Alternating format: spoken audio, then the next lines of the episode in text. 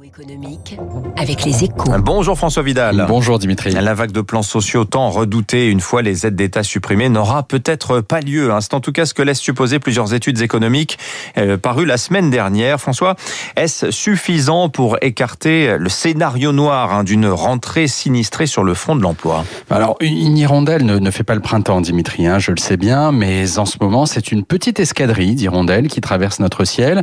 En une semaine, c'est la quatrième fois hein, que des indicateurs économiques avancés nous invitent à l'optimisme.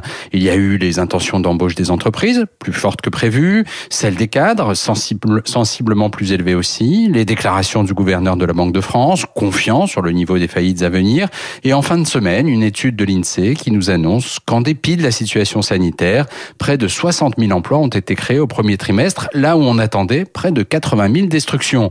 En clair, les entreprises résistent mieux que prévu au confinement successif et elles retrouvent le moral pour l'avenir. François, vous entendre, hein, le marché de l'emploi devrait euh, rapidement retrouver son niveau d'avant-crise une fois qu'on aura maîtrisé l'épidémie. Hein. Alors, avant de pouvoir dire cela, il faudra avoir levé un énorme point d'interrogation, celui de l'intensité de la reprise dans les secteurs victimes du Covid. Grâce au chômage partiel, les suppressions d'emplois y ont été trois fois moins élevées que ce qu'elles auraient dû être étant donné le choc subi. Mais aujourd'hui encore, plus de 3 millions de salariés restent protégés, essentiellement dans l'industrie des loisirs. Si, comme on peut l'espérer au vu de l'appétit de consommer des Français, l'activité y redémarre sur les chapeaux de roue, le marché du travail retrouvera son point d'équilibre sans trop tarder.